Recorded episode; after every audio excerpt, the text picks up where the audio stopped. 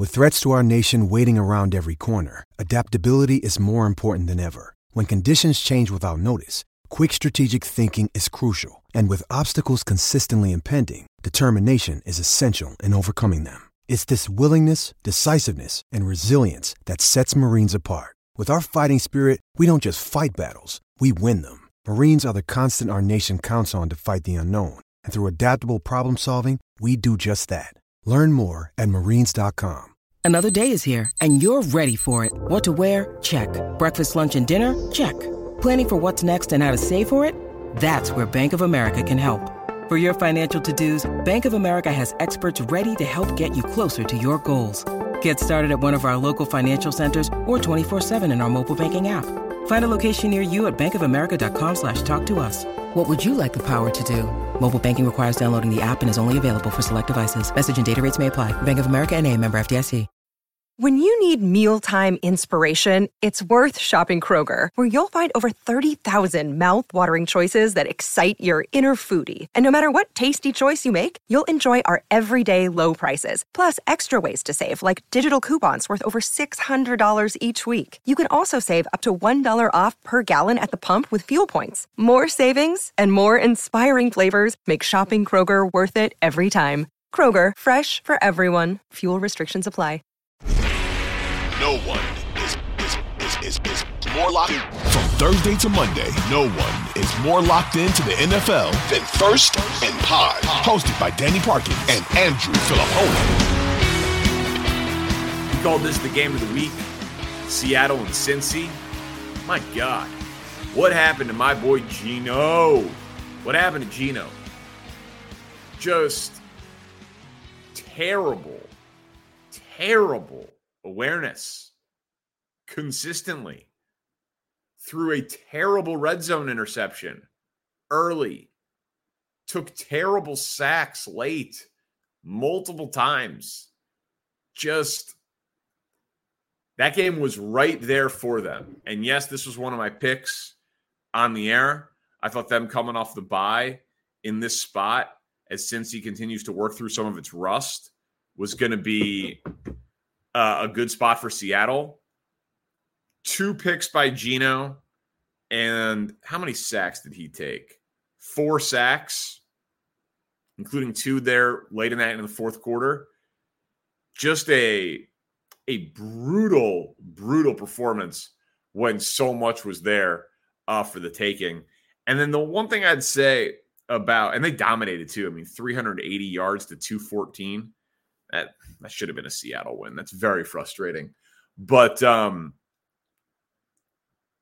Joe Burrow, I don't think we can use the uh the health excuse anymore. Like Tee Higgins coming back from the rib injury, they'll get back in the groove.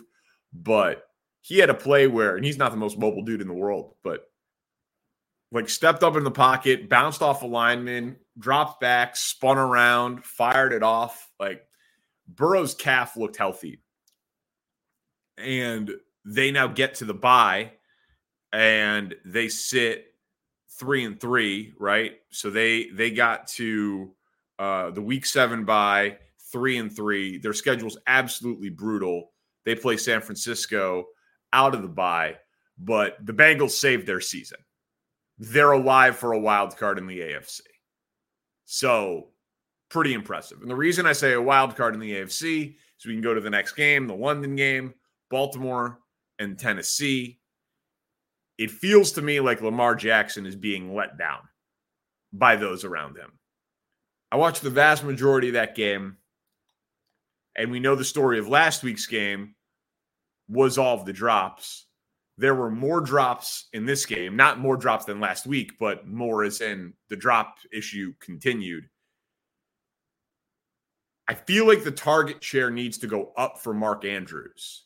I know that him and Zay Flowers have a very good uh, rapport right now, and Andrews had the second most targets on the team with six. But Agholor and Beckham and Bateman, and certainly any of the running backs out of the backfield, um, real bad. Like I know why people are trying to make Saquon Barkley to Baltimore happen. Like that but does John Harbaugh know that he doesn't have Saquon Barkley? Like Lamar is just torching the Titans secondary when his dudes aren't letting him down with drops. And he's just first down, Edwards up the middle. Second down, Edwards up the middle. Next drive, Justice Hill, first down, up the middle. What are they doing? Supposed to be a passing offense. Feels to me like Lamar's playing. Lamar is playing like an MVP if he was surrounded by more trust in the coaching staff. And I know they invested in play pass catchers around him, but they've just outside of Zay Flowers, it has not been enough. So I feel like Lamar is playing like a top five quarterback in the NFL this year and is just being dramatically uh, let down. And then listen, I I don't like Tennessee. You guys know this, but they must just be saying that Will Levis, there's no scenario in which that dude gets onto the field. Because and that's fine if that's your strategy. Like we're making him the third, we're not making him active. We don't want him to get on the field. But Tannehill gets hurt. Malik Willis is bad. Like bad, bad, bad, bad, bad, bad, bad, bad. So maybe that's what's going on with Will Levis. But maybe that's a developmental tra- tact but I'd want to know something of what I have. I know that's becoming a little bit more popular now, but play your dudes early. Play them early.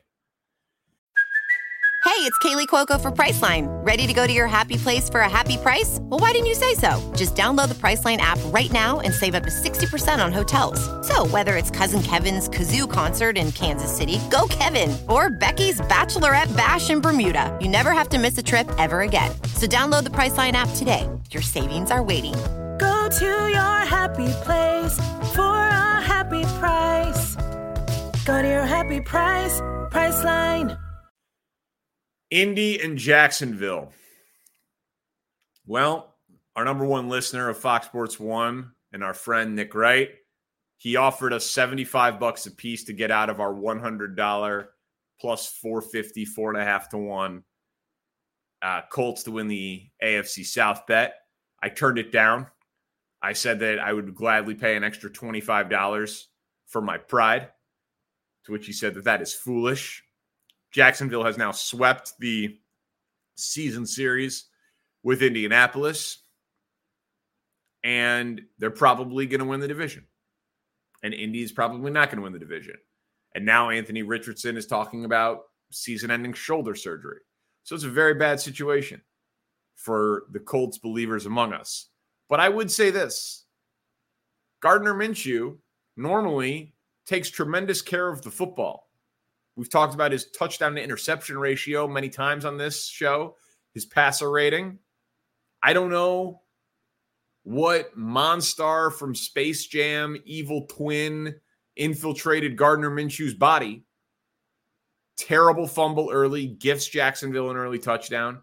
Terrible interception when driving down 14 to 3. Then another bad interception straight to Jacksonville. Like non competitive turnovers in the own zone, giving them, well, one driving down uh, to cut it to 14 to 10, one to give them one of their first t- touchdowns of the game. Just like these were not, you know, midfield, uh, unblocked rusher, nothing he could do about it, fumble, but then your defense holds them and it just cost you 30 yards of field position. Like these were points off turnovers, direct result touchdowns, non competitive. Gardner Minshew was awful in that game. And he hadn't, he started the game nine of 10, drove him right down the field. They had to settle for a short field goal. I was feeling pretty good early. Just a pathetic, pathetic display of taking care of the ball by Indianapolis. So this game is maybe a little bit higher up in the rundown than it deserves to be. But I was fascinated by how Atlanta lost the game. And I know you could say, like, well, Sam Howell had three touchdowns and Desmond Ridder had three interceptions. That's how they lost the game. And that is fundamentally true. But we talked last week about who was more likely to be the quarterback uh, next year, Howell or Ridder. This was a big step in the right direction for Howell, even though he had only had like 150 something passing yards.